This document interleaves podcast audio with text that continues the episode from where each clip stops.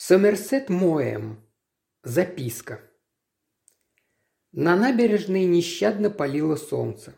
По оживленной улице неслись потоки автомобилей, грузовиков и автобусов, частных лимузинов и такси.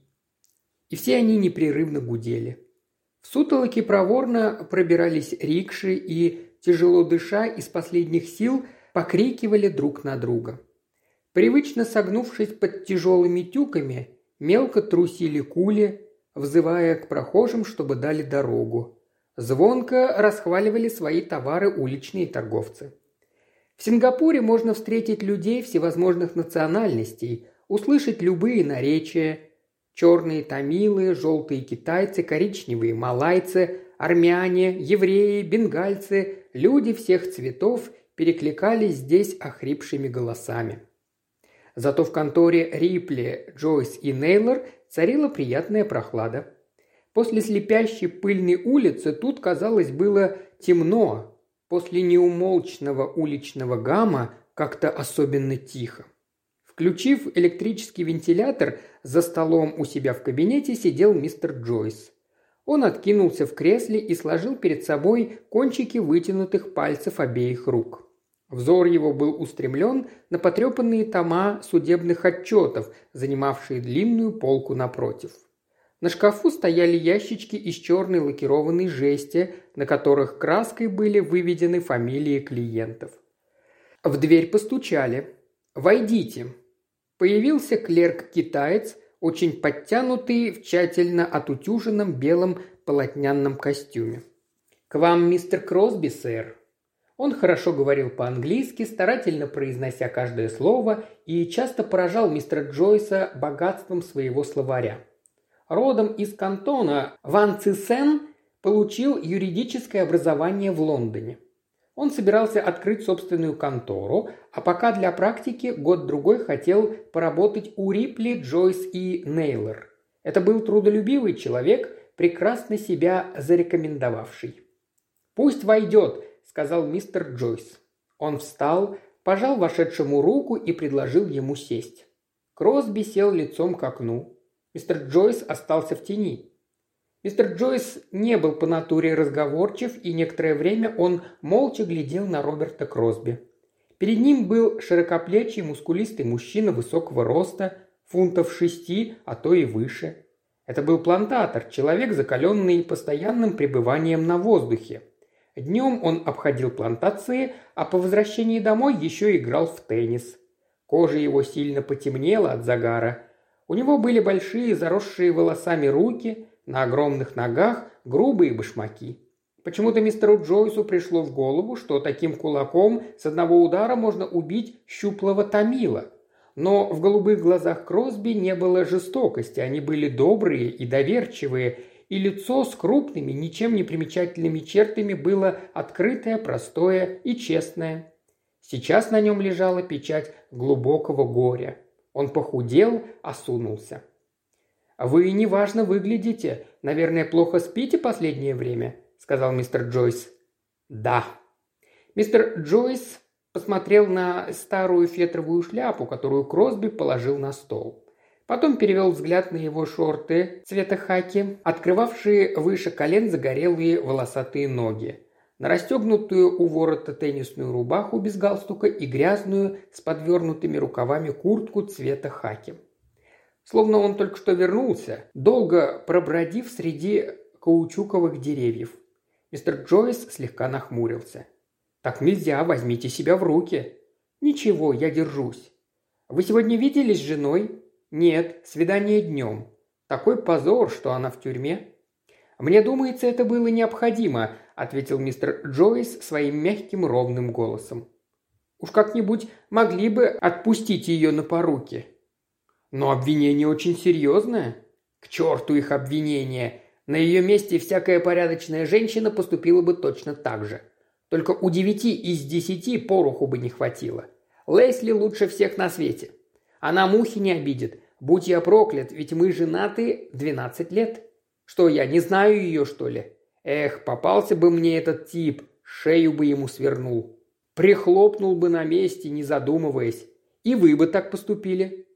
Друг мой, Все на вашей стороне. Никто и не думает защищать Хэммонда. Мы вызволим Лесли. Я убежден, что и присяжный, и сам судья еще до судебного заседания решат ее оправдать. «Это издевательство, вся эта история», – возмутился Кросби. «Ее и вообще-то нечего было сажать за решетку, но подвергать бедную девочку еще и суду, и это после всего, что она пережила. Как я приехал в Сингапур, все до одного, кого я не встречу, все говорят, что Лесли поступила правильно.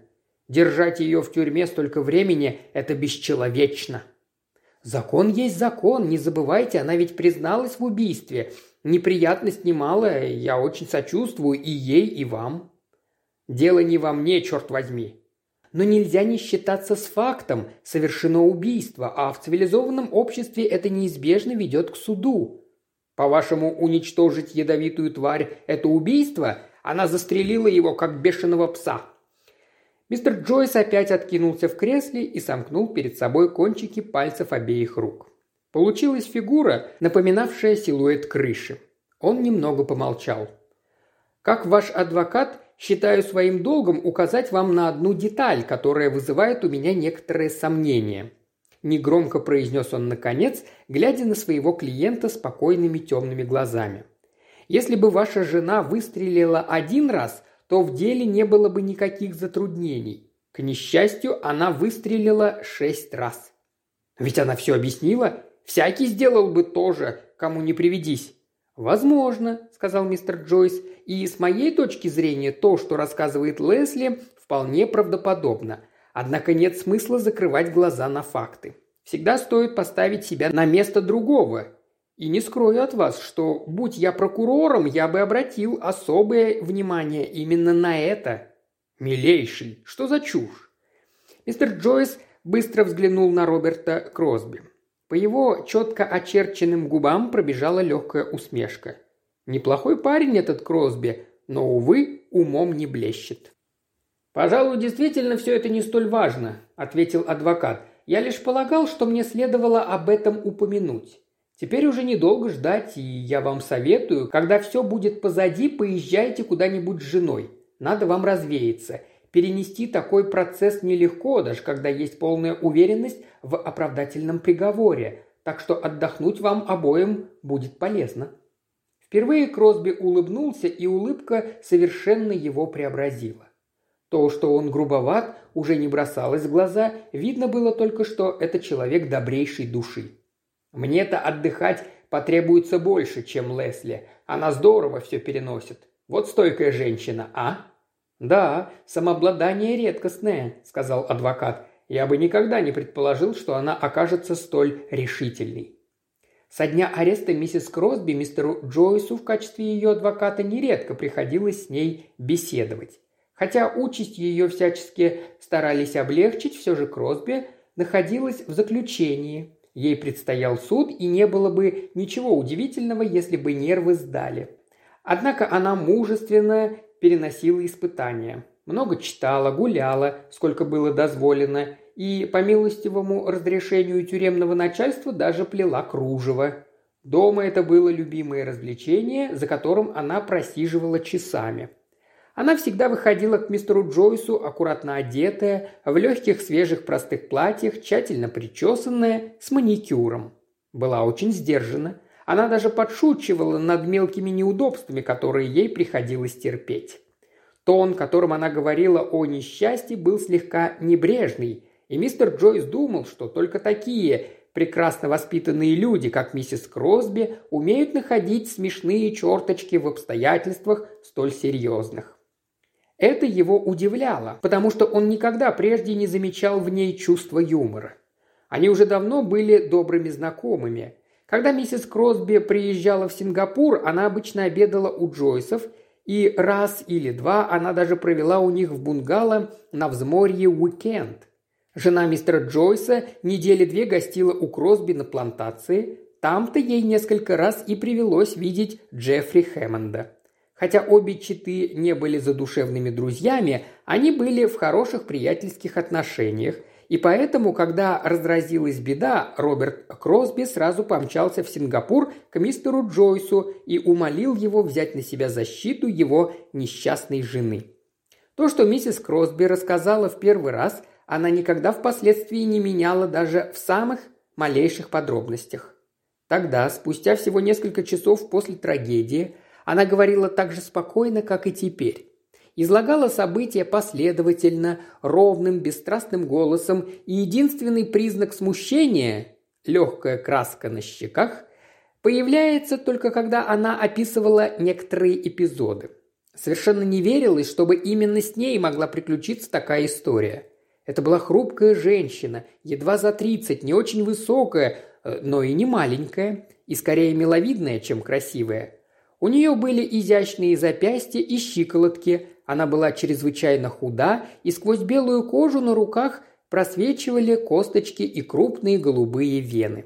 Лицо очень бледное, с еле приметной желтизной, губы неяркие, глаза неопределенного цвета. Копна светло-каштановых волос, слегка вьющихся от природы. Такие волосы стоят чуть-чуть подвить, и они бывают замечательно красивые, но никому и в голову не могло прийти, что миссис Кросби станет прибегать к подобным уловкам. Тихая, милая, скромная женщина. У нее были приятные манеры, и она не сделалась душой общества только из-за своей застенчивости. Но эта черта понятна, ведь плантаторы ведут уединенный образ жизни. Зато у себя дома, среди людей хорошо знакомых, она пленяла всех. Миссис Джойс, погостив две недели на плантации Кросби, рассказывала мужу, что Лесли – прелестная хозяйка. Она гораздо глубже, чем кажется. Когда с ней познакомишься поближе, только диву даешься, как она начитана и как с ней интересно поговорить. Невероятно, чтобы такая женщина могла совершить убийство. На прощание мистер Джойс постарался как мог утешить Роберта Кросби и, оставшись в кабинете один, принялся перелистывать дело. Перекладывал страницы машинально, он и без того все прекрасно помнил. Это была сенсация, не сходившая с уст во всех клубах, за всеми обеденными столами, на всем полуострове от Сингапура до Пенанга. Судя по словам миссис Кросби, все случилось очень просто. Муж ее уехал по делам в Сингапур, и ей пришлось ночевать одной. Довольно поздно, без четверти девять вечера, она в одиночестве пообедала и села в гостиной плести кружево. Гостиная выходила на веранду. В бунгало не было ни души, все слуги ушли к себе. А вдруг она услышала шаги по садовой дорожке, усыпанной гравием, шаги человека в обуви. Значит, это скорее европеец, чем местный житель. Ей это показалось странным, так как она не слышала, чтобы подъехала машина и не могла себе представить, кто бы это мог быть так поздно. Человек поднялся по ступеням, которые вели в бунгало, прошел по веранде и появился у двери в гостиную. В первую минуту она его не узнала. У нее горела только лампа, затемненная абажуром, а снаружи совсем стемнело. «Разрешите войти», — сказал он. Она не узнала его даже по голосу. «Кто это?» – спросила она. Она работала в очках, теперь она их сняла. «Джефф Хэммонд». «Заходите, рада вас видеть». Она встала и приветливо пожала ему руку. Она немного удивилась, увидев его, потому что хоть он и был их соседом, они за последнее время отдалились друг от друга и уже много недель не виделись. Он управлял каучуковой плантацией милях в восьми, и она недоумевала, почему ему вздумалось нанести им визит в столь поздний час. «Роберта нет дома», – сказала она, – «он до завтра в Сингапуре». Он, видимо, понял, что нужно как-то объяснить свой приезд, и сказал, «Жаль, а мне взгрустнулось одному, и я решил съездить посмотреть, как вы живете». «Как это вы подъехали? Я не слышала машины», я ее оставил на дороге, боялся, что вы уже улеглись. Ну что ж, вполне естественно. Плантаторы поднимаются на заре, чтобы сделать перекличку рабочим, поэтому их рано начинает клонить ко сну. На утро машину Хэммонда действительно нашли в четверти мили от бунгало. Так как Роберта дома не было, виски и содовую из гостиной унесли. Лесли решила, что Бой, должно быть, уже спит, не стала его будить и сходила за всем сама. Гость налил себе стакан и набил трубку. У Джеффа Хэммонда в колонии была куча друзей. Приехал он сюда совсем юнцом, а теперь ему было уже под сорок. Когда началась война, Джефф одним из первых ушел добровольцем на фронт и там быстро отличился. Года через два из-за ранения в колено его уволили из армии, и он вернулся в Малайю с военным крестом и орденом за боевое отличие. Он славился в колонии как один из лучших бильярдистов. До войны он прекрасно танцевал и играл в теннис. Теперь из-за больного колена он бросил танцы и в теннис играл намного хуже, но он обладал счастливой способностью нравиться людям, и все его любили. Это был красивый мужчина, высокий рост, чудесные голубые глаза, волнистая черная шевелюра. Сторожилы находили у него один единственный недостаток – он слишком любил женщин, и после катастрофы качали головой. Они давно предсказывали, что это не доведет до добра. Сейчас он принялся рассказывать Лесли местные новости. Про предстоящие бега в Сингапуре, про цены на каучук, про свои сборы на охоту. В округе недавно появился тигр. Ей хотелось побыстрее закончить кружево. Оно предназначалось матери ко дню рождения, и нужно было успеть отослать его в Англию. Поэтому она опять надела очки и придвинула к себе рабочий столик. «Зачем вам роговые очки, да еще такие большие?» – сказал он. «Хорошенькая женщина, а старается себя изуродовать». Она немного удивилась, услышав его слова. Он никогда не позволял себе говорить с ней в таком тоне. Она решила обратить все в шутку. «Я не претендую на звание красавицы, и, признаться, меня мало трогает. Считаете ли вы меня дурнушкой или нет?»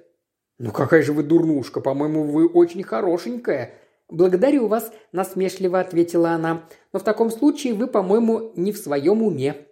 Он засмеялся. Потом встал и пересел в кресло рядом с ней. «Надеюсь, вы не посмеете отрицать, что ни у кого на свете нет рук прекрасней ваших», – сказал он. Он потянулся к ее руке. Она легонько его ударила. «Перестаньте дурачиться, сядьте на свое место и будьте умником, а то я отправлю вас домой». Он не пошевелился. «Вы же знаете, я безумно люблю вас», – сказал он. Она осталась невозмутима. «Нет, не знаю. Я не верю вам ни на грош, но даже если бы это было так, вы не смеете этого говорить». Этот разговор тем более удивил ее, что за семь лет знакомства он никогда не оказывал ей особых знаков внимания. Когда он вернулся с войны, они довольно часто виделись, потом как-то раз он заболел, и Роберт привез его к ним на машине. Он тогда прожил у них недели две, но интересы у них были разные, и знакомство так и не перешло в дружбу. Последние два-три года они встречались редко. Случалось, он приезжал к ним поиграть в теннис, случалось, они оказывались вместе в гостях у кого-нибудь из соседей-плантаторов, но бывало и так, что они не виделись по месяцу. Он налил себе еще стакан. Лесли подумала, не выпил ли он еще до приезда к ней – он был какой-то странный, и ей стало чуть-чуть не по себе. Она посмотрела на него неодобрительно. «На вашем месте я бы больше не пила», – сказала она еще довольно дружелюбно. Он залпом опрокинул стакан и поставил его на стол. «Вы что думаете, я завел этот разговор, потому что я пьян?» – резко спросил он. «Такое объяснение напрашивается, разве нет?» «Ерунда. Я полюбил вас с первой нашей встречи. Я достаточно долго молчал. Хватит. Я люблю вас. Люблю страстно». Она встала и отодвинула столик. «Спокойной ночи», — сказала она. «Я не уйду». Тогда она начала терять терпение. «Что за глупости? Поймите же, я никогда никого не любила, кроме Роберта, но даже если бы я не любила Роберта, вы, во всяком случае, герой не моего романа. Мне все равно, Роберта нет дома. «Немедленно убирайтесь, или я позову слуг, и вас вышвырнут вон». «Они далеко, не услышат». Теперь она разозлилась. Она сделала шаг к веранде, оттуда слуги наверняка бы ее услышали, но он схватил ее за руку. «Пустите меня!» – гневно крикнула она. «Ну нет, теперь ты моя». Она позвала «Бой! Бой!», но он быстро зажал ей рот ладонью. Не успела она опомниться, как он обнял ее и начал страстно целовать. Она вырывалась, отворачивалась от его горячих губ. «Нет, нет, нет!» – кричала она. «Оставьте меня, я не хочу!» Что было дальше, она припоминала с трудом. Она четко помнила все, что случилось до этой минуты, но теперь голос его стал доноситься к ней сквозь завесу ужаса и отвращения. Кажется, он страстно клялся ей в любви, умолял ее о взаимности. И все время неистово сжимал в объятиях. Она не могла вырваться, потому что Джефф был очень сильный, и ее руки были крепко притиснуты к бокам. Она чувствовала, что слабеет. Она боялась потерять сознание. Его горячее дыхание было омерзительно. Он целовал ее рот, глаза, щеки, волосы. Он сжимал ее, как в тисках. Он поднял ее. Она хотела оттолкнуть его ногой, но он только крепче прижал ее к себе и понес. Теперь он молчал, но она видела, что он бледен, и глаза его горят от желания. Он нес ее в спальню. В него вселился дикарь. На пути оказался стол, он споткнулся. Из-за больного колена он не удержался на ногах и упал вместе со своей ношей. Мгновение, и она выскользнула из его рук и бросилась за диван. Он тут же вскочил и метнулся за ней. На письменном столе лежал револьвер. Она не из нервных, но все же Роберт уехал на всю ночь, и она хотела захватить револьвер с собой в спальню. Вот почему он оказался на столе. От страха в голове у нее помутилось. Она не соображала, что делает. Послышался выстрел. Хэммонд покачнулся, вскрикнул, что-то сказал. Она не знает что. Пошатываясь, побрел на веранду. Она уже совсем обезумела, была в каком-то иступлении. Она пошла за ним на веранду. Да, именно так оно, вероятно, и было. Пошла за ним, хотя она ничего не помнит и бессознательно все стреляла и стреляла, пока не кончились патроны. На веранде Хэммонд упал. Он скрючился и застыл, весь залитый кровью. Когда прибежали слуги, перепуганные выстрелами, она все еще стояла над Хэммондом с револьвером в руке. Хэммонд уже не дышал. Она молча посмотрела на них. Слуги в страхе сбились в кучу. Лесли выронила револьвер, молча повернулась и пошла в гостиную. Потом они увидели, как она вошла в спальню и в замке щелкнул ключ. Слуги не смели дотронуться до трупа и только взволнованно перешептывались, уставившись на него полными ужаса глазами. Потом старший бой пришел немного в себя. Это был китаец, человек не глупый, проживший у них много лет. Роберт уехал в Сингапур на мотоцикле, и машина осталась в гараже. Китаец велел слугам ее вывести, нужно было немедленно ехать к помощнику начальника округа и рассказать о происшествии. Он подобрал револьвер и положил в карман. Помощник начальника округа по фамилии Уизерс жил возле ближайшего городка, милях в 35. Пока доехали, прошло полтора часа. Весь дом спал, пришлось разбудить слуг. Вскоре вышел сам Уизерс, они ему обо всем рассказали. Подтверждении своих слов старший бой показал револьвер. Помощник начальника округа ушел одеться, послал за своей машиной и через некоторое время уже мчался за ними по пустынной дороге. Он подъехал к дому Кросби на рассвете. Взбежав на веранду, он как вкопанный остановился перед трупом Хэммонда. Дотронулся до лица, совершенно холодное. «Где хозяйка?» – спросил он у боя. Китаец показал на спальню. Уизерс подошел к двери и постучал. Никто не отозвался. Он опять постучал. «Миссис Кросби», – позвал он. «Кто там?» «Уизерс!» Опять тишина. Потом замок щелкнул, и дверь медленно отворилась. Перед ним стояла Лесли. Она не ложилась. На ней было то же платье, в котором она обедала накануне. Она стояла и молча смотрела на Уизерса. «Ваш слуга приехал за мной», — сказал он. «Хэммонд, что вы натворили?» «Он хотел изнасиловать меня, а я его застрелила». «Боже мой, Послушайте, вы бы вышли, а? Вы должны мне все подробно рассказать». «Только не сейчас. Я не могу. Подождите. Пошлите за мужем». Уизерс был молод и растерян, не зная, как ему следует поступить в таких необычных обстоятельствах. Лесли наотрез отказалась говорить, пока не приехал Роберт. Тогда она им обоим рассказала, как все произошло, и хотя потом много раз повторяла все сызново, показания ее никогда и ни в чем не менялись. Мысли мистера Джойса все время возвращались к выстрелам. Как юриста его тревожило, что Лесли сделала не один выстрел, а шесть, причем осмотр тела показал, что четыре выстрела были сделаны в упор. Выходило, что она продолжала стрелять, когда Хэммонд уже упал. Она признавалась, что память, с такой точностью восстановившая все, что случилось до этой минуты, здесь ей изменила. Провал в памяти. Значит, она впала в неистовую ярость. Но как могла такая тихая, скромная женщина поддаться неистовой ярости? Мистер Джойс знал ее не первый год и всегда считал ее уравновешенным человеком. За эти последние несколько недель он не мог надевиться ее самообладанию. Мистер Джойс пожал плечами. По-видимому, размышлял он, нет возможности определить, какие варварские инстинкты заложены в самых порядочных женщинах. В дверь постучали. «Войдите». Вошел клерк-китаец и притворил за собой дверь. Он притворил ее неторопливо, осторожно, но решительно и приблизился к столу, за которым сидел мистер Джойс. «Разрешите побеспокоить вас, сэр, небольшим разговором частного порядка. Мистера Джойса всегда немного забавляла изысканная точность, с которой изъяснялся его клерк, и он улыбнулся. «Какое же беспокойство, Цисен!» – возразил он. «Предмет, о котором я желал бы с вами побеседовать, сэр, весьма секретного и деликатного свойства.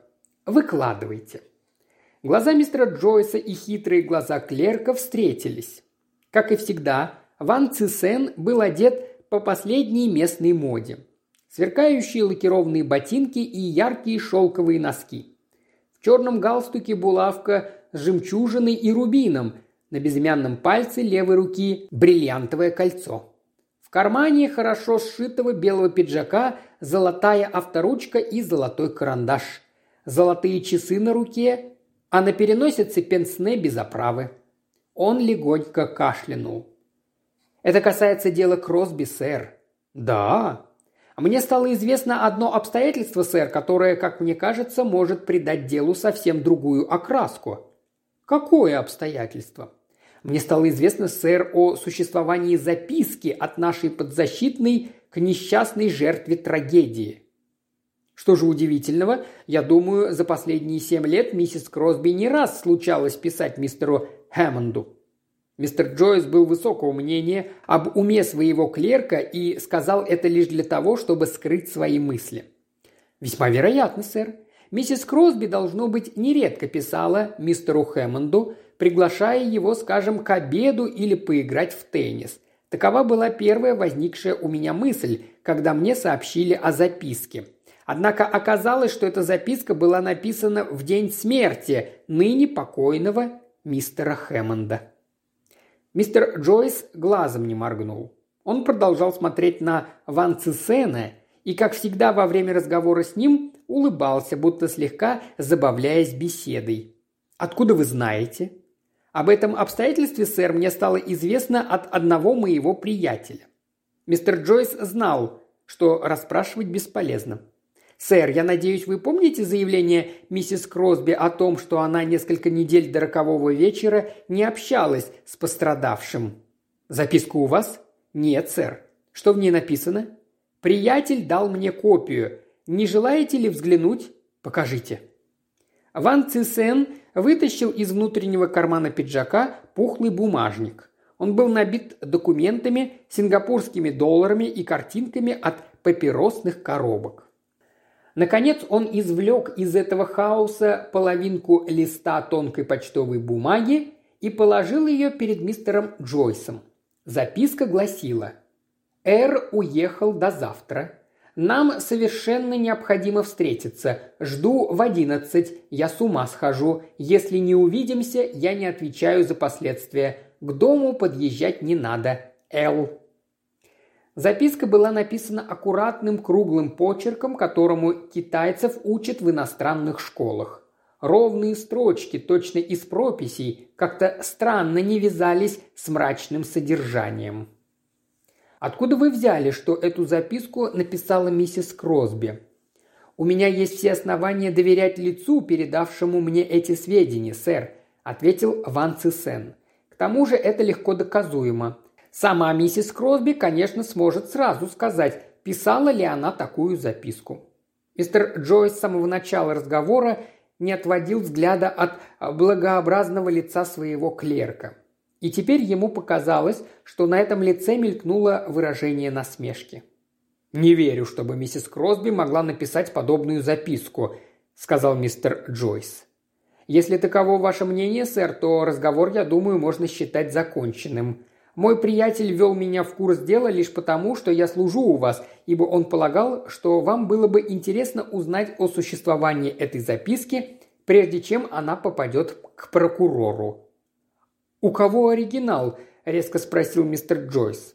Ван Цесен и виду не подал, что он по тону вопроса заметил изменившуюся позицию мистера Джойса. Вы, вероятно, помните, сэр, что после кончины мистера Хэммонда обнаружилась его связь с некой китаянкой. В настоящее время записка находится в ее руках. Это была одна из причин, сразу настроивших общественное мнение против Хэммонда. Стало известно, что у него в доме несколько месяцев жила китаянка. Оба помолчали. Все, что нужно, было уже сказано, и они прекрасно поняли друг друга. «Благодарю вас, Циссен, я все обдумаю».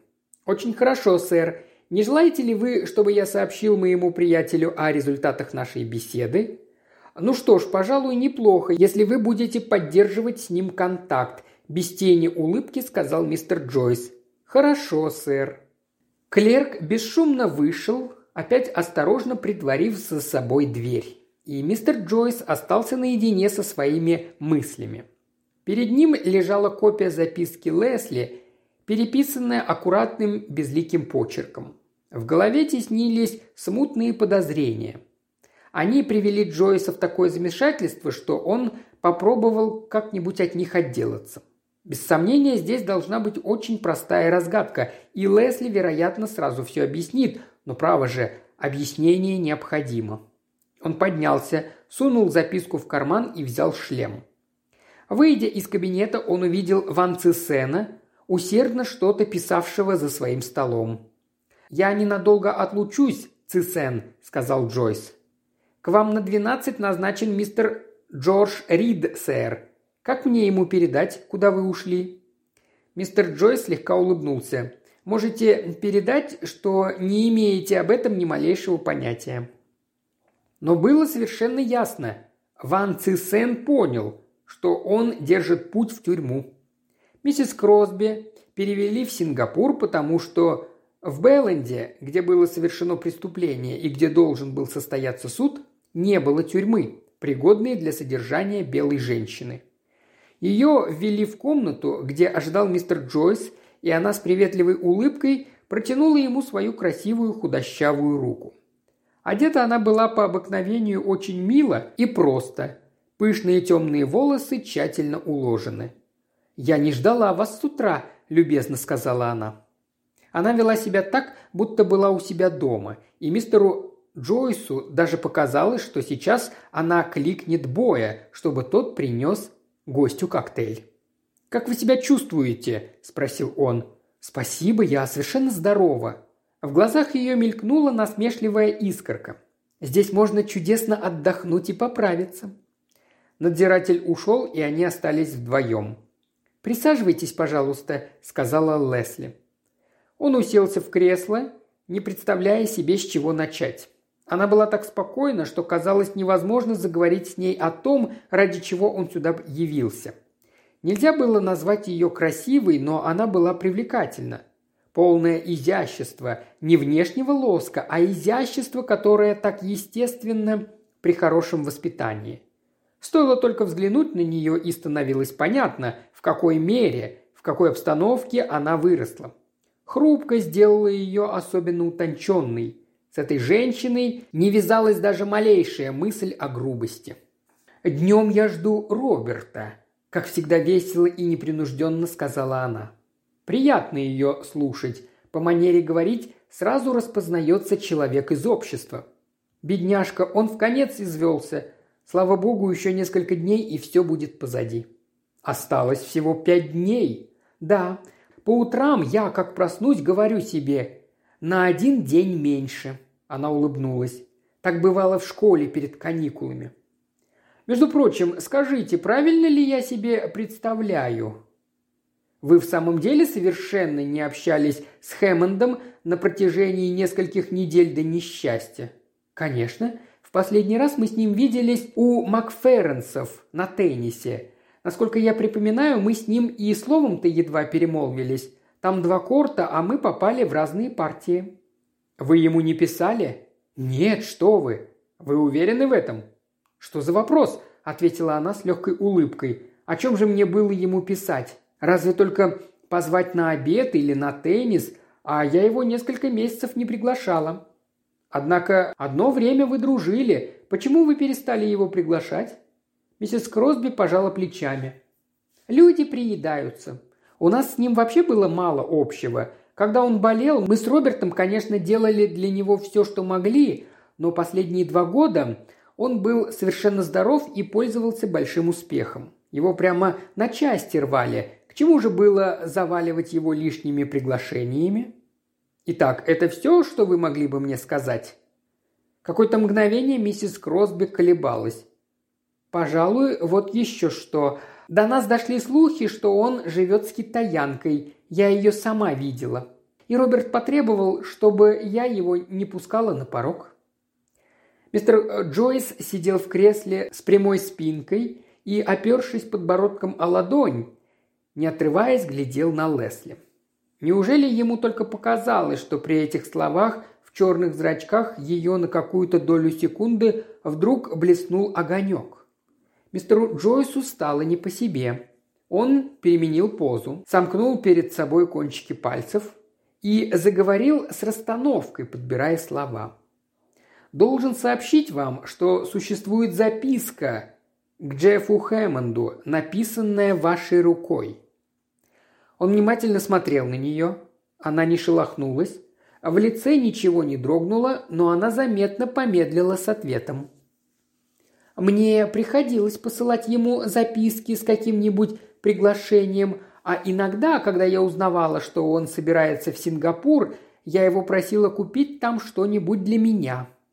В этой записке вы просите его приехать, потому что Роберт уезжает в Сингапур. Это невозможно, я никогда ничего подобного не писала. Ну что ж, прочтите сами. Он вынул записку из кармана и протянул ей. Она только взглянула и, презрительно улыбнувшись, отдала ее обратно. «Почерк не мой».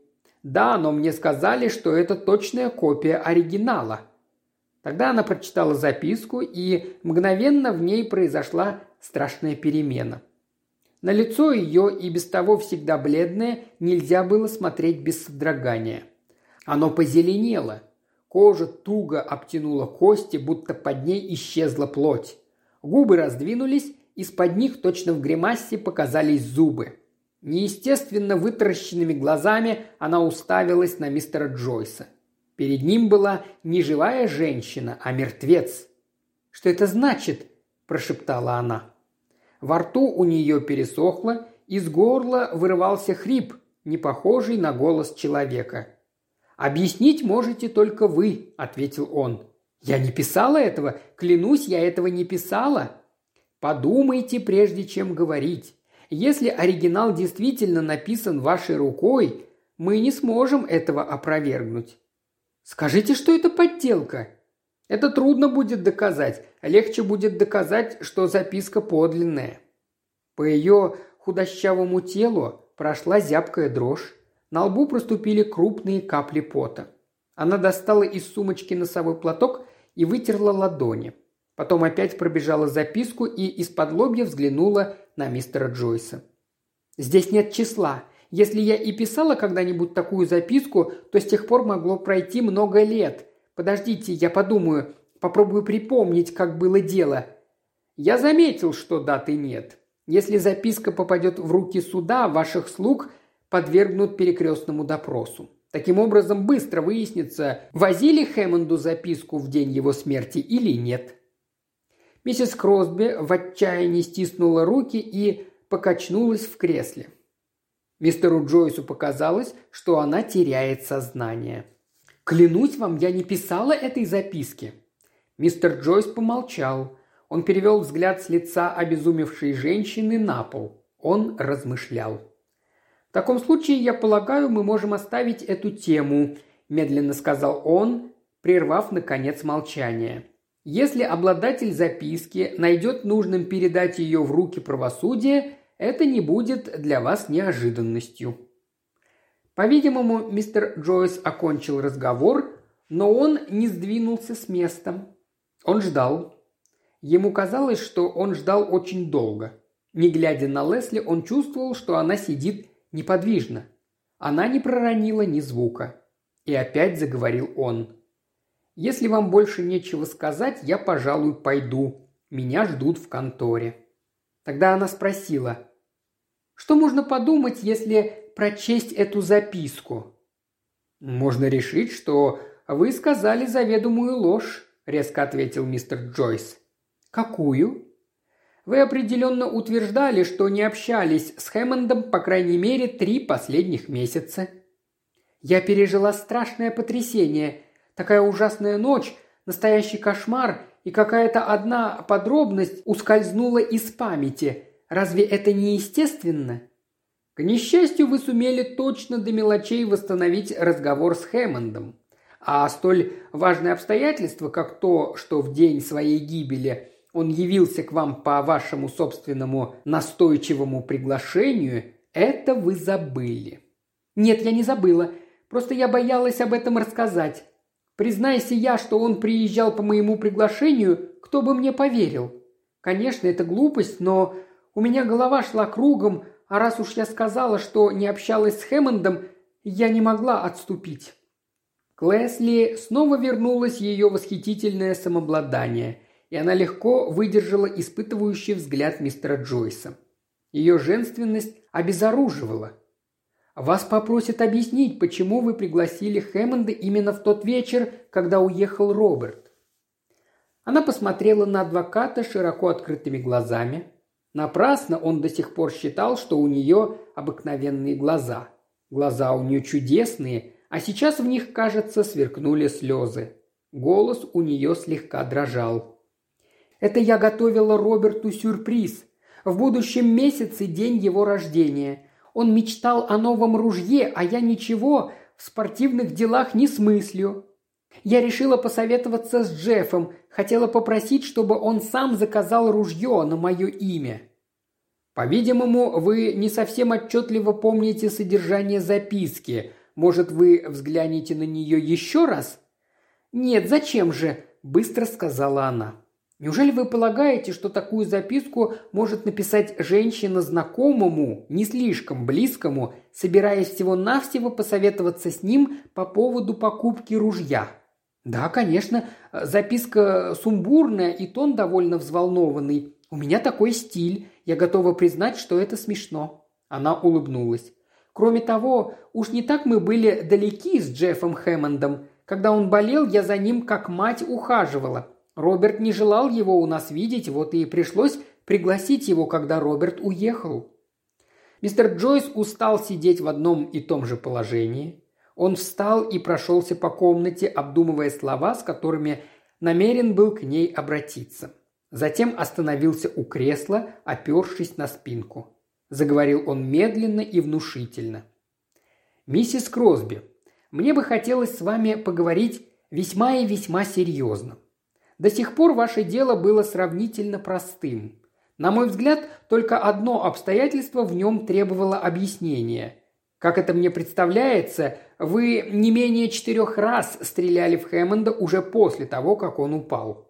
У вас мягкий характер и тонкая душа, вы умеете прекрасно владеть собой. поэтому трудно допустить, чтобы такой человек, как вы, даже весьма напуганный, поддался бы столь необузданному гневу. Но все же это возможно. Хотя многим Джеффри Хэммонд нравился, и вообще мнения о нем все были неплохого. Я готов был все же доказать, что он был способен на преступление, в котором вы его обвиняете, оправдывая свои действия. При этом мы могли бы ссылаться на вполне определенный факт, который обнаружился после его смерти – его связь с китаянкой. Эта новость решительно восстановила против него общество. Нам представлялось возможным использовать недоброжелательное отношение, которое такая связь вызвала к нему у всех порядочных людей. Сегодня утром я сказал вашему мужу, что уверен в оправдательном приговоре, и это было сказано не просто для того, чтобы его подбодрить. Я не сомневаюсь, что присяжные заседатели даже не покинули бы зала суда. Взгляды их встретились. Миссис Кросби сидела как-то неестественно тихо.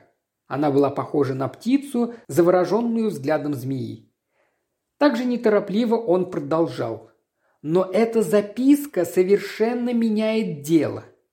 Я ваш адвокат. Я должен представлять ваши интересы в суде. Вы рассказали мне, что с вами случилось, и я буду защищать вас, опираясь на эти сведения. Может быть, я верю вам, может быть, я сомневаюсь в правдивости ваших слов. Обязанность защитника состоит в том, чтобы убедить присяжных, что улики, которые им предъявили, не дают оснований признать подсудимого виновным. А личное мнение защитника по поводу того, виновен ли в действительности его клиент, никакого значения для дела не имеет. С удивлением он заметил мелькнувшую в глазах Лесли улыбку. Это его задело, и он продолжал уже более сухо. «Вы не станете отрицать, что Хэммонд приехал к вам по вашему настойчивому и, я бы даже сказал, истерическому приглашению». На какой-то миг Миссис Кросби задумалась. «Да, я посылала записку Хэммонду с одним из наших боев. Он ездил на велосипеде, это можно легко узнать». Напрасно вы думаете, что все менее сообразительны, чем вы. Записка наведет на такие подозрения, которые до сих пор никому и в голову не приходили. Я умолчу о впечатлении, которое копия записки произвела на меня. Я не хочу ничего знать сверх того, что спасет вас от петли». Миссис Кросби пронзительно вскрикнула. Побелев от ужаса, она вскочила. «Как? Вы думаете, меня повесят?» «Если будет доказано, что вы убили Хэммонда не в порядке самозащиты, то присяжные заседатели обязаны будут признать вас виновной. Вас обвинят в убийстве, Судья обязан будет вынести смертный приговор. Но что они могут доказать? С трудом выдохнула она. Я не знаю, что они могут доказать. Это знаете вы. Я не желаю знать. Но представьте, у суда возникнут подозрения, начинается расследование, допрашивают туземцев. Что тогда раскроется? Кросби вдруг как-то обмякла. Джойс не успел ее подхватить, она свалилась на пол. Обморок. Он окинул взглядом комнату. Воды не было, а ему очень не хотелось, чтобы помешали их разговору. Уложив ее на полу поудобней, он встал рядом на колени, ожидая, пока женщина придет в себя. Когда она открыл глаза, он был немало смущен, увидев в них смертельный страх. «Лежите спокойно», — сказал Джойс, — «сейчас вам станет легче». «Не дайте меня повесить», — шепнула она. Лесли в истерике зарыдала, Джойс в полголоса ее успокаивал. «Ради бога, возьмите себя в руки», — говорил он. «Да, еще минутку». Поразительное мужество. Он видел, какого усилия ей стоило овладеть собой, но вскоре она опять была совершенно спокойна. «Теперь я встану». Он подал ей руку и помог подняться. Поддерживая под локоть, он подвел женщину к креслу, она устало села. «Помолчите немного», – сказала она. «Хорошо». Наконец Лесли заговорила, но сказала совсем не то, что он ожидал. Она легонько вздохнула. «Боюсь, теперь мне не выпутаться». Мистер Джойс не ответил, и опять наступило молчание. «А нельзя как-нибудь получить записку?» – спросила она наконец. «Я подозреваю, что мне не рассказали бы о ней, если бы лицо, владеющее запиской, не намерено было ее продать». «Кто это?»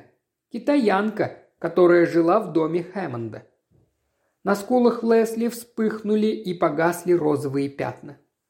Она запросила большую цену. Надо полагать, ей прекрасно известно, чего стоит эта записка. Едва ли она обойдется дешево. Значит, вы собираетесь отдать меня в руки палачей? Вы что же думаете, что так легко перехватить нежелательную улику? Да это ничем не отличается от подкупа свидетелей. Вы не имеете права делать мне подобное предложение. Что же со мной будет? Правосудие должно свершиться. Она очень побледнела. Тело судорожно вздрогнуло. Я вручаю свою судьбу вам. Я понимаю, что не имею права просить вас о чем бы то ни было незаконном». Мистер Джойс, привыкший к ее всегда выдержанному тону, был невыносимо тронут этим чуть надтреснутым голосом. И в глазах ее была такая покорная мольба, что казалось, откажи он, и взор этот будет преследовать его до могилы. Все равно несчастного Хэммонда уже не вернуть к жизни. Любопытно, однако, как могла появиться такая записка. Заключить по ней, что убийство было предумышленным, было бы несправедливо. Двадцать лет мистер Джойс прожил на Востоке, и за эти годы чувство профессиональной чести у него уже несколько притупилось. Он уставился на пол. Решившись на поступок, которому он понимал нет оправдания, от этого его коробило. Он мрачно негодовал на Лесли. Очень неловко он сказал – я плохо знаю финансовые возможности вашего мужа». Залившись розовой краской, миссис Кросби метнула на него быстрый взгляд. «У него довольно много акций оловянных компаний и небольшая доля в двух или трех каучуковых плантациях. Наверное, он бы смог раздобыть деньги. Придется ему рассказать для чего». Минуту она молчала, она думала. «Он любит меня, он пожертвует всем для моего спасения. Записку ему показывать обязательно?» Мистер Джойс насупился, и, заметив это, она быстро продолжала. «Роберт ваш старый друг. Не делайте ничего ради меня, но, умоляю вас, постарайтесь уберечь от лишних страданий простого доброго человека. Он ведь никогда не причинял вам ни малейшей неприятности». Мистер Джойс не ответил. Он поднялся, и миссис Кросби с присущей ей грацией протянула ему руку. Разговор с мистером Джойсом потряс ее. Вид у нее был измученный, но она отважно пыталась выдержать любезный тон. «Я вам так благодарна, что вы взяли на себя столько хлопот. Трудно выразить, как я вам признательна». Мистер Джойс вернулся в контору. Сев за стол у себя в кабинете, он отодвинул бумаги и погрузился в размышления. Выражение рисовало самые невероятные картины. Его малость знобило. Наконец, как он и ожидал, раздался осторожный стук в дверь. Вошел Ван Цисен. «Я хотел бы пойти позавтракать, сэр», — сказал он. «Пожалуйста». «Но прежде я хотел узнать, сэр, нет ли у вас ко мне какого-нибудь поручения?» «Нет». «Вы назначили мистеру Риду другое время?» «Да, сэр. Он будет в три часа. «Хорошо». Ван Цисен дошел до двери и положил длинные тонкие пальцы на ручку. Потом, как бы вспомнив что-то, он вернулся к столу. «Не желаете ли вы передать что-либо моему приятелю, сэр?» У Ван Цисена было великолепное произношение, но звук «р» ему не давался, и получалось «плиятель». «Какому приятелю?» «В связи с запиской миссис Кросби, сэр которую она написала покойному Хэммонду. «Ах, вот вы о чем, а я и забыл. Я говорил с миссис Кросби, но она отрицает, что писала что-либо подобное. Очевидно, это фальшивка». Мистер Джойс вынул копию из кармана и протянул ее Ван Цисену. Тот словно и не заметил этого жеста. «В таком случае, сэр, у вас, я думаю, не будет возражений, если мой приятель передаст записку прокурору. «Разумеется, но я не совсем понимаю, какая от этого выгода вашему приятелю». «Мой приятель считает, что он обязан действовать в интересах правосудия, сэр», я никогда не стал бы мешать человеку, стремящемуся исполнить свой долг, Цисен. Взгляды адвоката и клерка встретились, губы их не дрогнули даже от подобия улыбки, но они прекрасно поняли друг друга. «Я не сомневаюсь в этом, сэр», – сказал Ван Цисен. «Однако, внимательно ознакомившись с делом Кросби, я вынес впечатление, что записка подобного рода может нанести непоправимый ущерб нашему клиенту». Я всегда был самого высокого мнения о вашей юридической проницательности, Цисен. У меня появилась мысль, сэр, что если бы мне удалось через моего приятеля уговорить китаянку отдать нам записку, мы бы избежали многих неприятностей. Мистер Джойс лениво рисовал профили на промокательной бумаге.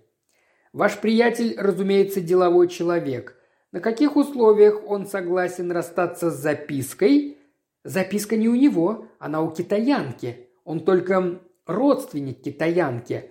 Она очень невежественная женщина, сэр, и пока мой приятель ей не растолковал, она не понимала ценность записки. И во сколько же он ее оценил? Десять тысяч долларов, сэр. Да вы рехнулись. Где миссис Кросби взять десять тысяч долларов, как по-вашему? И кроме того, уверяю вас, записка поддельная».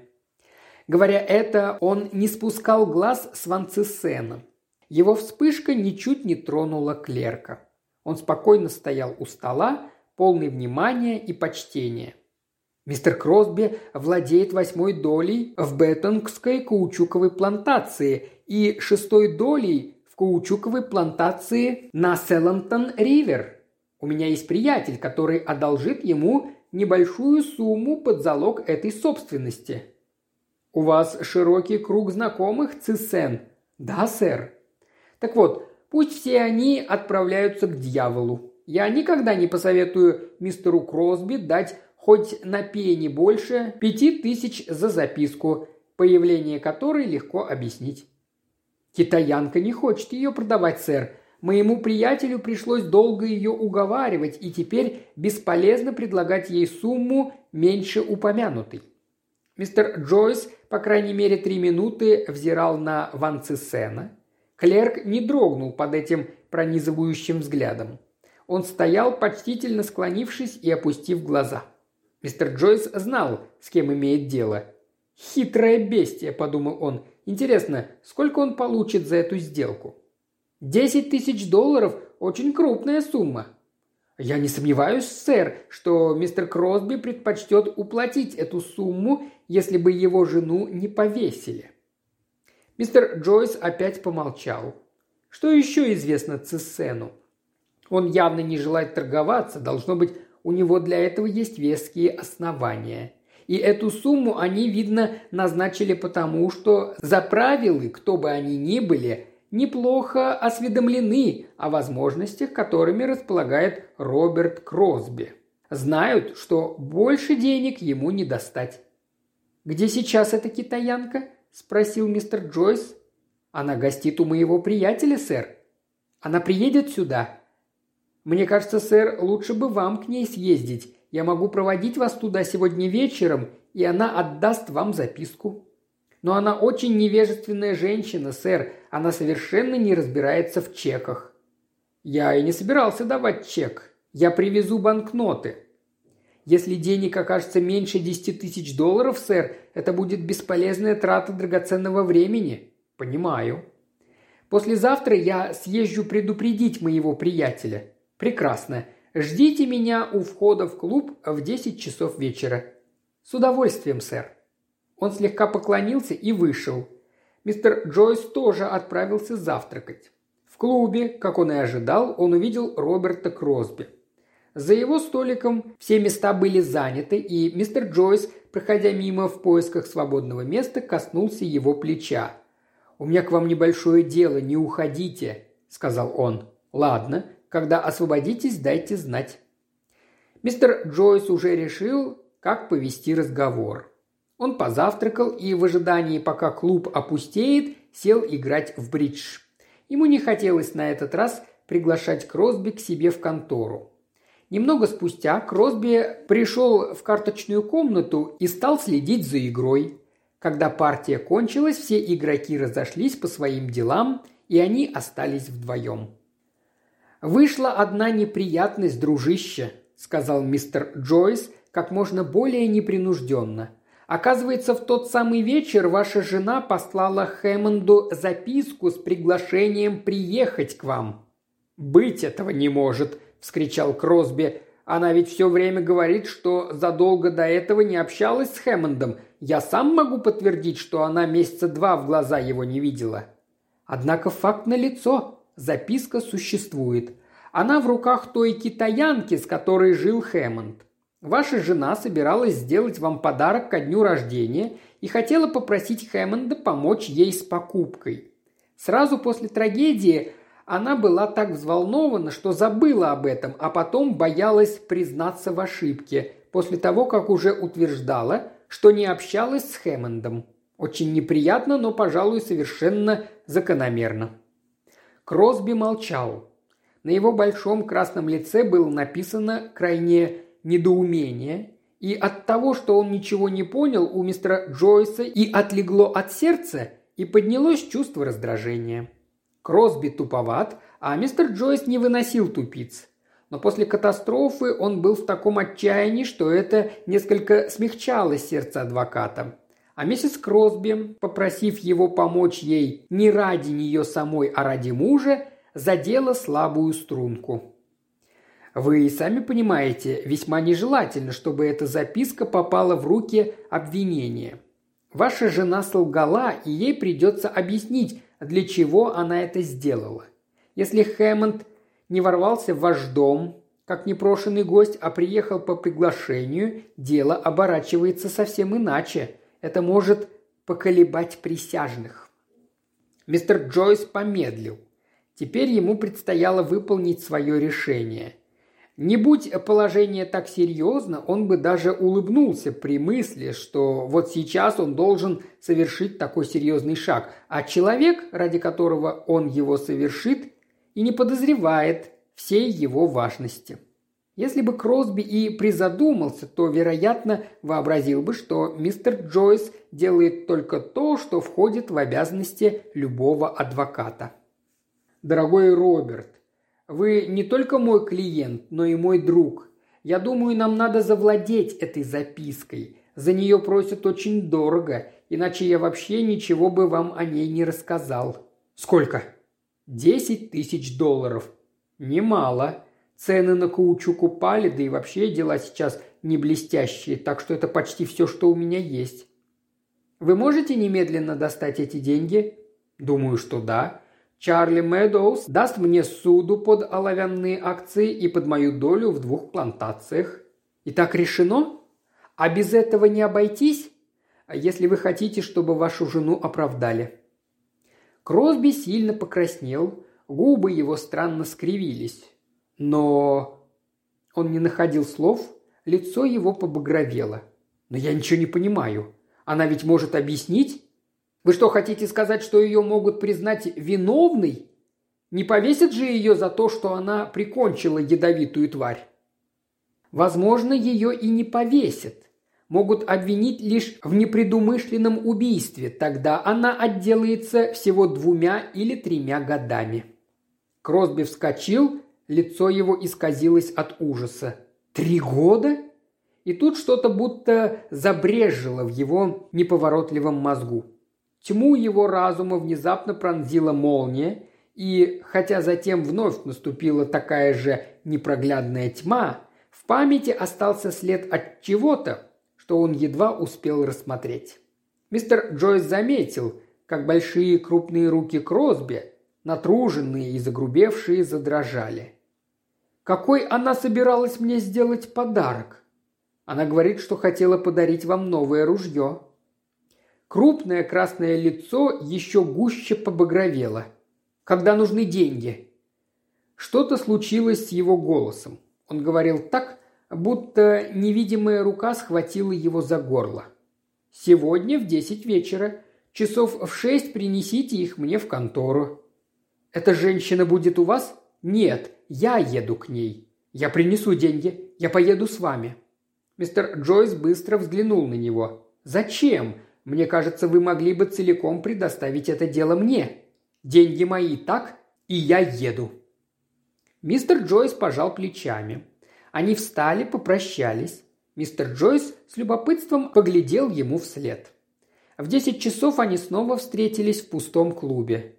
«Все в порядке?» – спросил мистер Джойс. «Да, деньги у меня в кармане». «Тогда идемте». Они спустились с крыльца. Автомобиль мистера Джойса поджидал их на площади, пустынный в этот час, и когда они приблизились, из тени дома к ним шагнул Ван Цисен. Он сел рядом с шофером и показал, куда ехать. Миновав отель «Европа», они повернули у гостиницы для матросов и оказались на улице Виктории. Здесь еще торговали китайские лавки, по тротуарам гуляла публика, взад и вперед деловито сновали рикши, автомобили, повозки. Внезапно остановив автомобиль, клерк обернулся. «Отсюда вам лучше пройти пешком, сэр», – сказал он. Они вышли из машины. Клерк шел впереди, они следовали за ним в двух шагах. Вскоре он остановился. «Подождите здесь, сэр, я зайду поговорить с моим приятелем». Он вошел в лавку, у которой не было передней стены. За прилавком стояли три или четыре китайца. Это была одна из тех удивительных ловчонок, где товары не выставлены на показ и невозможно понять, чем здесь торгуют.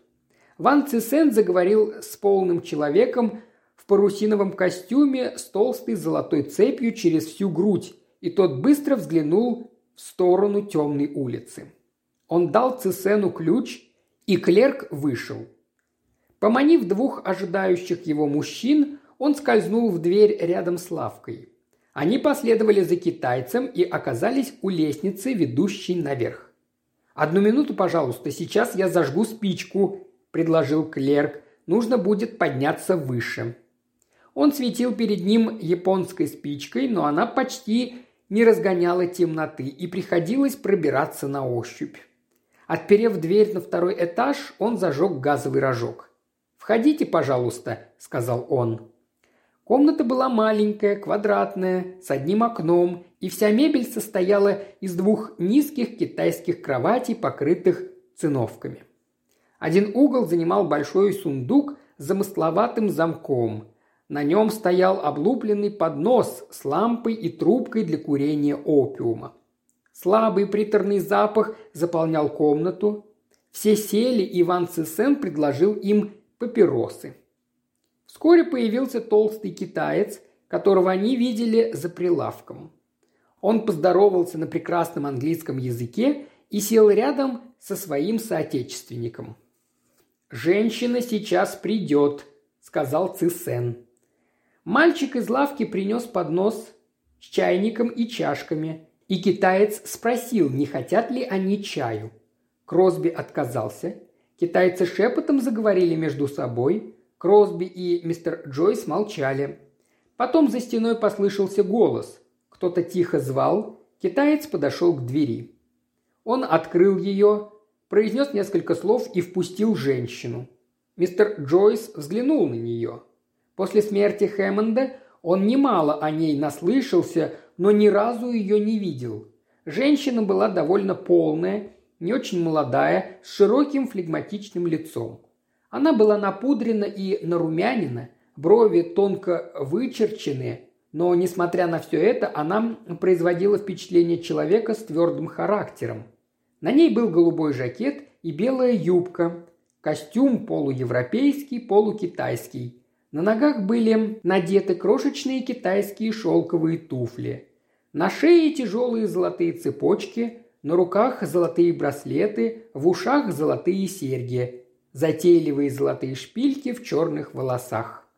Она вошла тяжелой поступью, неторопливо, как женщина, уверенная в себе, и села на кровать около Ван Цисена – он сказал ей что-то, и, кивнув, она равнодушно окинула взором двух европейцев. «Записка у нее с собой?» – спросил мистер Джойс. «Да, сэр». Не говоря ни слова, Кросби извлек пачку 500-долларовых банкнот. Он отчитал 20 бумажек и вручил их Цисену. «Проверьте». Клерк пересчитал их и отдал толстому китайцу. «Все правильно, сэр». Китаец еще раз пересчитал деньги и положил их в карман.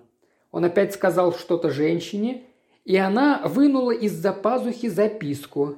Она отдала ее Цисену, тот прочел ее.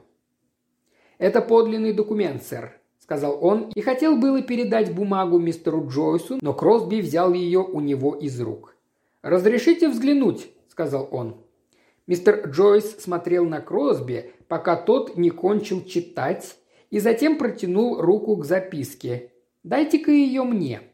Кросби бережно сложил листок и сунул в карман. «Нет, пусть будет у меня. Она мне недешево досталась». Мистер Джойс не стал спорить. Трое китайцев слышали этот краткий разговор, но что они о нем подумали, да и подумали ли что-либо вообще, сказать по их невозмутимым лицам было невозможно. «Понадоблюсь ли я вам еще сегодня, сэр?» – спросил Ван Цесен. «Нет». Мистер Джойс знал, что клерк хочет остаться, чтобы получить свою долю, и обратился к Кросби. «Вы готовы?» Кросби безмолвно встал, китаец открыл дверь. Цесен разыскал агарок свечи и зажег, чтобы посветить на лестнице, и оба китайца проводили их на улицу. Женщина, закурив папиросу, спокойно продолжала сидеть на кровати. На улице китайцы повернулись и вошли обратно в дом. «Что вы намерены делать с запиской?» – спросил мистер Джойс. «Хранить». Они подошли к ожидавшей их машине, и мистер Джойс предложил Кросби подвести его. Кросби покачал головой. «Я хочу пройтись». Он нерешительно переступил с ноги на ногу. Знаете, я в тот вечер уехал в Сингапур потому, что, кроме других дел, я еще хотел купить новое ружье. Один знакомый продавал. Спокойной ночи.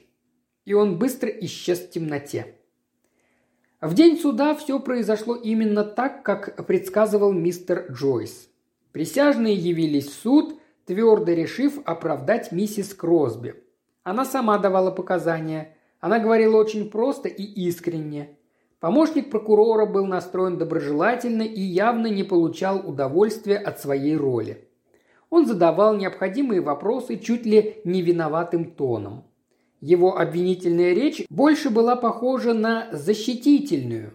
Присяжным на обдумывание уже готового решения потребовалось менее пяти минут. Публика, до отказа набившая зал, встретила решение громом аплодисментов. Судья поздравил миссис Кросби, и она стала свободной.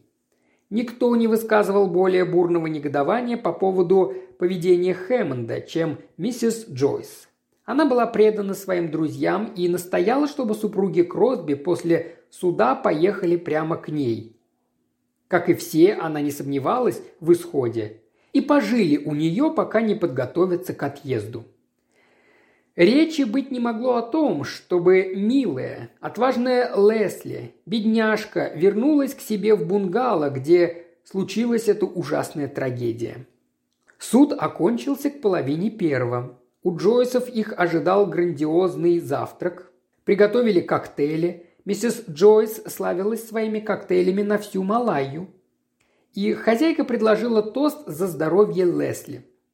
Миссис Джойс была очень вежливая, болтливая дама, и сегодня она была в ударе. Это было очень кстати, так как все прочие молчали. Она не усмотрела в этом ничего удивительного – Муж ее вообще не был словоохотлив, а эти двое безумно измучены. Их так долго терзали. Во время завтрака она бойко и весело вела монолог. Потом подали кофе. «Ну а теперь, детки», – жизнерадостно засуетилась она, – «марш отдыхать, а после чая я повезу вас к морю». Сам мистер Джойс, завтракавший дома лишь в виде исключения, должен был, конечно, вернуться в контору. «Боюсь, я не смогу, миссис Джойс», – сказал Кросби. «Мне надо немедленно ехать к себе на плантацию». «Как сегодня?» – воскликнула она. «Да, сейчас же. Я очень давно там не был, все запустил, а дела не терпят. Буду очень признателен, если вы приютите Лесли, пока мы решим, что делать». Миссис Джойс собиралась возразить, но муж остановил ее. «Раз нужно ехать, пусть едет, и не о чем спорить». Что-то в голосе адвоката заставило ее быстро на него взглянуть. Она затихла, и наступила короткая пауза. Снова заговорил Кросби. «Вы меня простите, я сейчас же в путь, чтобы на месте быть засветло». Он встал из-за стола. «Проводишь меня, Лесли?» «Конечно». Они вместе вышли из столовой. «По-моему, он к ней недостаточно внимателен», – сказала миссис Джойс. «Должен же он понимать, что именно сейчас Лесли хочется побыть с ним». «Я убежден, что без настоятельной необходимости он бы не поехал», «Ну, я пойду взгляну, готова ли комната для Лесли. Ей нужен полный покой и уж потом, конечно, развлечение». Миссис Джойс ушла, адвокат опять сел. Вскоре он услышал, как Кросби завел мотоцикл и с грохотом покатил по гравию садовой дорожки. Мистер Джойс встал и прошел в гостиную. Миссис Кросби, вперев взор в пространство, стояла посреди комнаты, держа в руке развернутую записку. Ту самую. Глаза их встретились, она была смертельно бледна. «Он знает», – прошептала она. Мистер Джойс приблизился и взял у нее записку. Он зажег спичку и поднес к бумаге. Лесли смотрела, как записку охватывало пламя. Когда трудно стало держать бумагу в руке, он бросил ее на кафельный пол и у них на глазах она съежилась и почернела. Тогда он наступил на нее и растер ногой залу. Что он знает? Она посмотрела на него долгим-долгим взглядом, и в глазах ее появилось какое-то странное выражение. Что это? Презрение или отчаяние? Мистер Джойс затруднился бы решить. Он знает, что Джефф был моим любовником. Мистер Джойс не шелохнулся и не произнес ни звука. Он много лет был моим любовником. Он стал моим любовником почти сразу, как вернулся с войны. Мы понимали, что нужна осторожность. Когда это началось, я притворялась, что он мне надоел, а при Роберте он приезжал к нам редко. Обычно я ездила на машине в одно установленное место, и там мы встречались. Это было раза два-три в неделю, а если Роберт был в Сингапуре, он приезжал ко мне поздно вечером, когда все слуги уходили к себе на ночь. Мы все время встречались, все эти годы, и ни одна душа ничего не подозревала. Но в последнее время, примерно с год, он стал другим. Я не понимала, что случилось.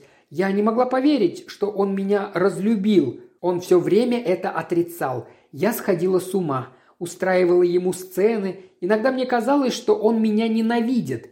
Если бы вы только знали, какие муки я перенесла. Муки ада. Я видела, что не нужна ему больше, но я не могла его отпустить. Как я страдала, я любила его, я отдала ему все. В нем была вся моя жизнь, и вдруг до меня дошли слухи, что он живет с какой-то китаянкой. Я не могла поверить, я не хотела этому верить, но потом я увидела ее, увидела собственными глазами. Она шла по деревне в своих золотых браслетах и ожерельях, старая жирная китаянка, старше меня, отвратительно. Все в поселке знали, что она его любит. Когда я проходила мимо, она поглядела на меня, и я увидела, она знает, что я тоже его любовница. Я послала за ним, я написала, что должна его видеть. Вы читали записку. Сумасшествие написать такую записку. Я не соображала, что делаю. Мне было все равно. Я не видела его уже десять дней. Вечность. Когда мы расстались в последний раз, он обнял меня, поцеловал и сказал, чтобы я перестала себя истязать. И из моих объятий он пошел прямо к ней. Все это она говорила тихим, страстным голосом. На мгновение умолкнув, она заломила руки. «Проклятая записка! Мы всегда были так осторожны. Он всегда уничтожал все мои письма, как только прочтет. Как могла я подумать, что эту записку он оставит? Он приехал, и я сказала, что знаю про китаянку. Он не сознавался. Сказал, что это сплетни. Я вышла из себя, не помню, что я ему наговорила. Как я ненавидела его в ту минуту. Я готова была разорвать его на куски. Я говорила все, что могло причинить ему боль, оскорбляла его, чуть не плевала в лицо, и тогда он не выдержал. Он сказал, что я ему опротивила, и он не желает больше меня видеть. Он сказал, что я надоела ему до смерти. И признался, что все про китаянку правда. Он сказал, что познакомился с ней много лет назад, еще до войны, и что она единственная женщина, которая для него что-то значит, а все остальные только для развлечения. Он сказал, что доволен. Теперь я все узнала и, наконец, оставлю его в покое. Я просто не знаю, что было потом. Я взбесилась Себя не помнила, я схватила револьвер и выстрелила. Он вскрикнул, значит, попала. Он покачнулся и побежал на веранду, я за ним и опять выстрелила. Он упал, а я стояла над ним и все стреляла, стреляла, пока не защелкал пустой барабан. И я поняла, что кончились патроны. Наконец она замолчала, тяжело дыша. Она потеряла человеческий облик, Лицо ее исказилось от злости, ярости и боли. Кто бы поверил, что эта спокойная, утонченная женщина способна на такую дьявольскую страсть? Мистер Джойс отпрянул. Увиденное привело его в ужас. То не было лицо человека, то была омерзительная маска. Из соседней комнаты послышался голос миссис Джойс, громкий, дружелюбный, веселый. «Лесли, голубушка, идемте, ваша комната готова. Вы, наверное, падаете с ног от усталости». Постепенно лицо миссис Кросби обрело обычное выражение. Черты, искаженные бушевавшими страстями, разгладились, точно смятая бумажка, по которой провели рукой, и через минуту лицо это опять было чистым, спокойным и безмятежным. Она была немного бледна, но губы раздвинулись в приветливой, любезной улыбке. Вновь это была благовоспитанная светская женщина. «Иду, милая Дороти, мне так совестно, что я доставляю вам столько хлопот»,